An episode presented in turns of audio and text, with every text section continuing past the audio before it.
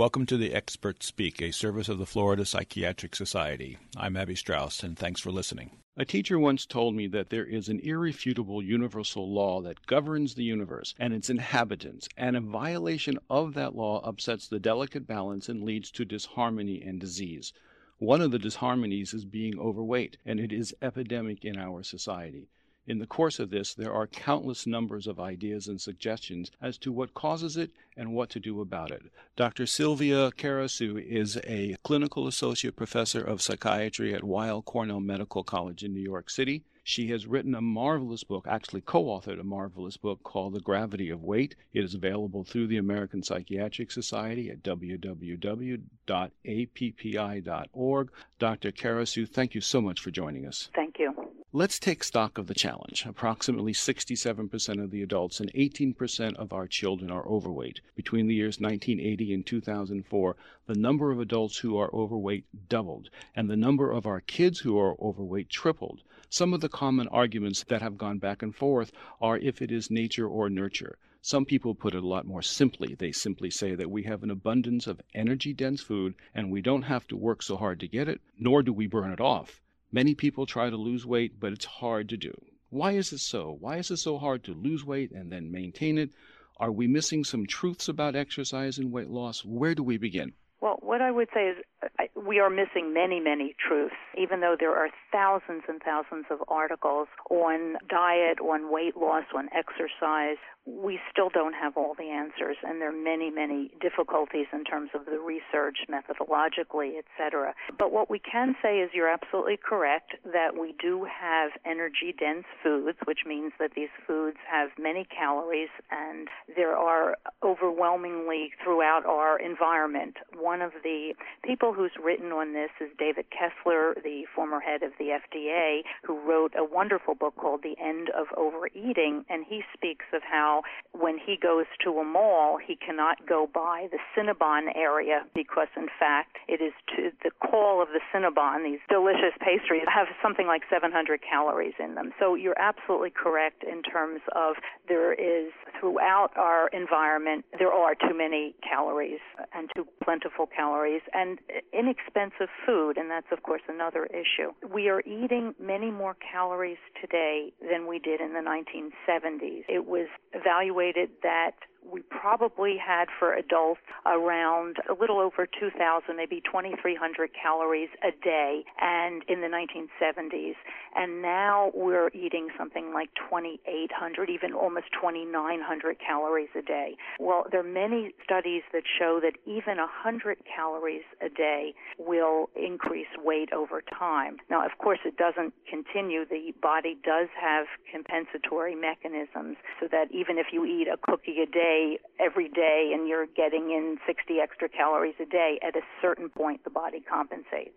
But the other problem is that when you lose weight, the body also compensates. And we're a very finely tuned mechanism in terms of wanting to maintain homeostasis essentially it's calories in and calories expended. That is the simplistic way of looking at it, but in fact it's much more complicated. Exercise is absolutely crucial, particularly when we're talking about maintaining weight loss but it is important when we're in the process of maintaining the weight loss. The body is, of course, very efficient at using calories. These compensatory mechanisms we end up tending over time to gain weight. In fact, the recommendations for exercise are very stringent. Minimum exercise of moderate exercise, and of course that's all dependent on the level of fitness of someone, would be about 30 minutes a day, basically at least five days a week. If someone has lost over 30 pounds, that number jumps to over an hour, and some would even say almost an hour and a half of moderate exercise. So the the more you lose in order to keep it, the more exercise that you have to do to keep it off? That is absolutely correct because what happens is our metabolism does slow down and that it takes a as you remember from physics, it takes much more energy to move a larger body than a smaller body. So what happens is all of our, when we lose weight, we are more efficient and we don't need as many calories for when I say move I'm talking about repair and the whole body functioning of the body. So that everything kind of slows down when we lose weight. And so there's a natural tendency for us to over time to regain the weight you made an interesting point in the book, and I think a lot of women will listen very carefully to this. You said the body is extraordinarily able to store energy, and women more so than men. Mm-hmm.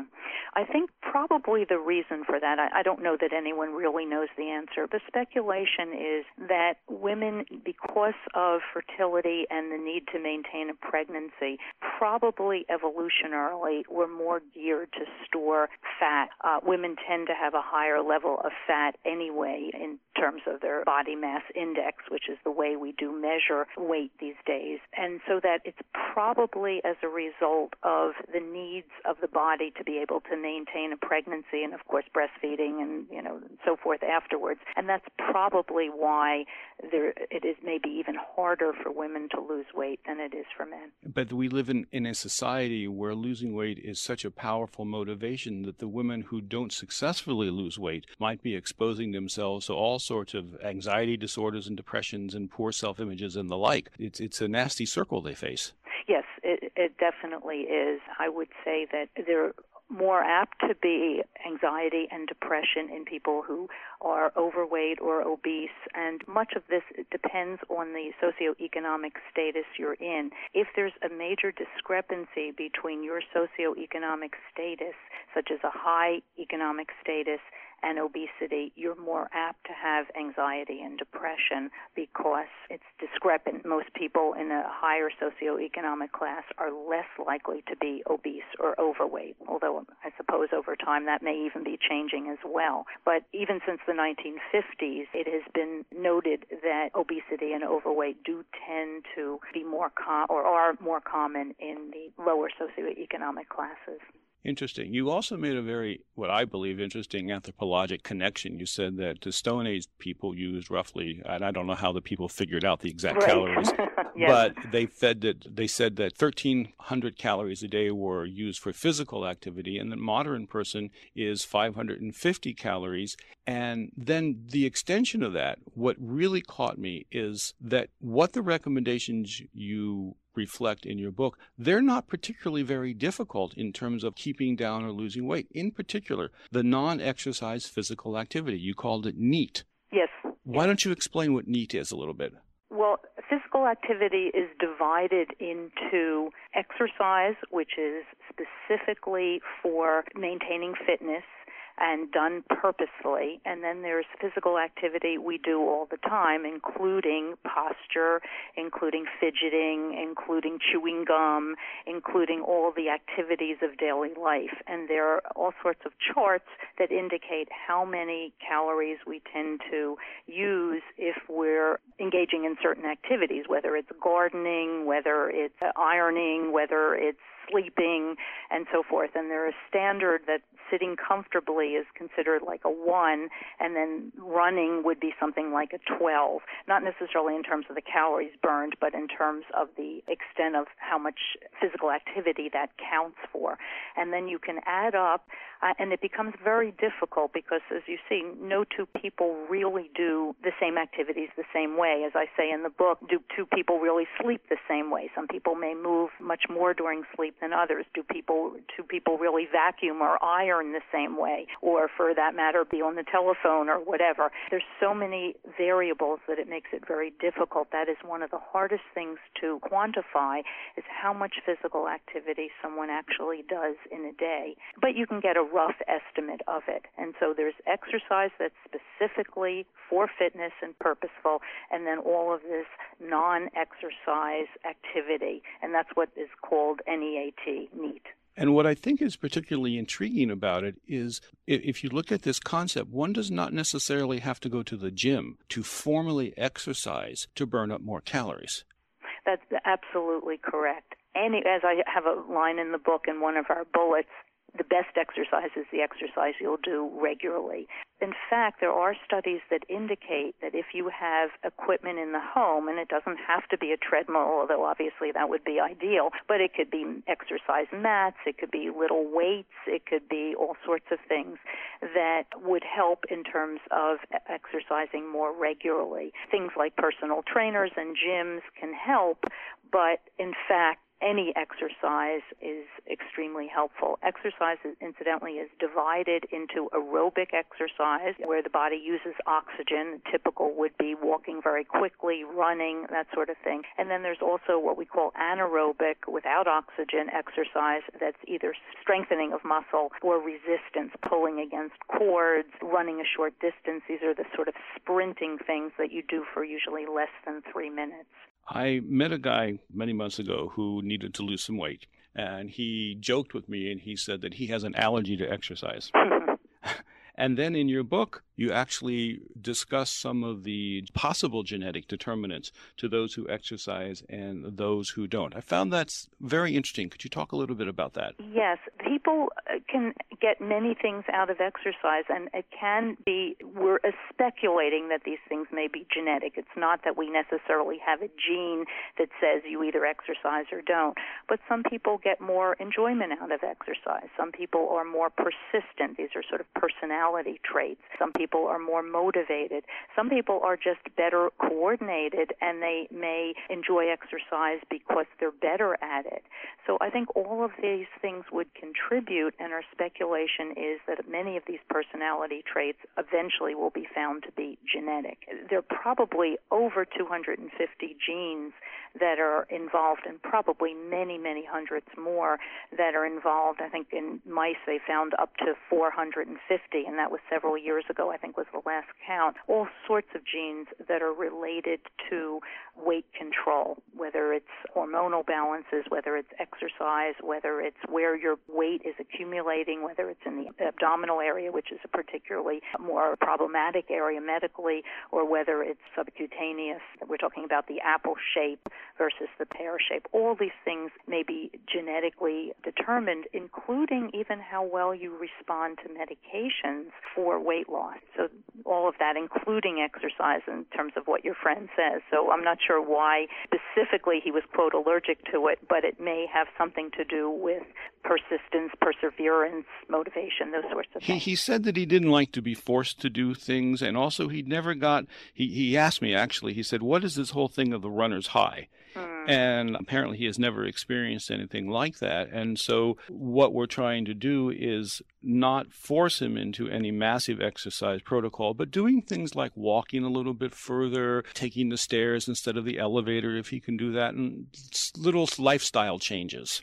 Yes, there's a whole school of thought that just even being able to use maybe 100 calories more a day or cutting your diet by 100 calories a day, that's Brian Wansink's mindless eating attitude, and many other people have that too. James Hill, who was one of the people who started with Rena Wing, the National Weight Control Registry. That's a group of people who've lost weight and kept it off for uh, at least a year. They've lost a major part of weight. The idea is that energy gap, the amount of calories calories in versus how much physical activity. So even whatever exercise, everything counts. So walking instead or taking the elevator. There are even some statistics now that are using emails may be contributing to not exercising as much. People from one office to another will tend to send an email, whereas years ago they would go and stop by the person, the other person's office in the a coworker's office. So absolutely everything counts. They, they I'm sorry. No, no, I'm saying this is lifestyle modification. Lifestyle modifications that all of this, now, this is not going to control the obesity epidemic. I think that's what people are saying in terms of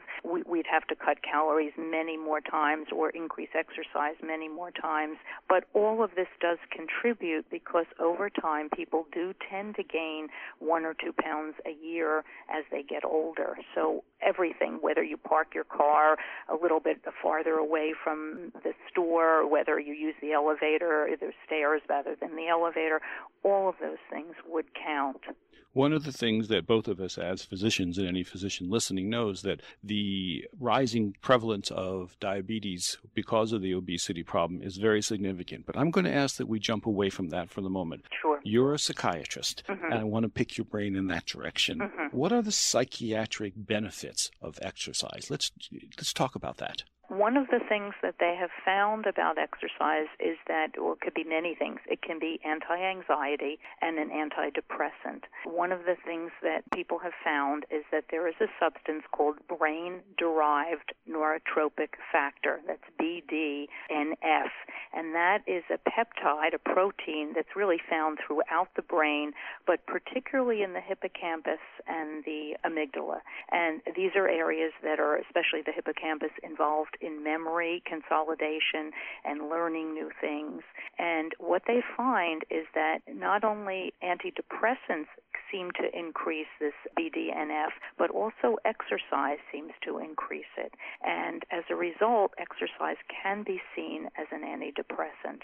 Also, uh, it can be used as an anti anxiety because people tend to get some of the same symptoms in exercise an increased heart rate, increased breathlessness as they do in anxiety. And in the context of exercising, they can learn to be more uh, kind of able to adapt to that better than they would when they get these kind of panic or anxiety symptoms in other places. So clearly, we're learning that there is more than just the mere factor of losing weight. There are even things that fall into the category of a psychiatric area, the, the brain derived neurotrophic factors, as evidence that this is a multi level problem. Yes, there are even some studies, although again, is, these are preliminary studies, that exercise increases, of course, blood flow and in, may increase cognition. On some tests of cognitive functioning, those who have exercised tend to do better.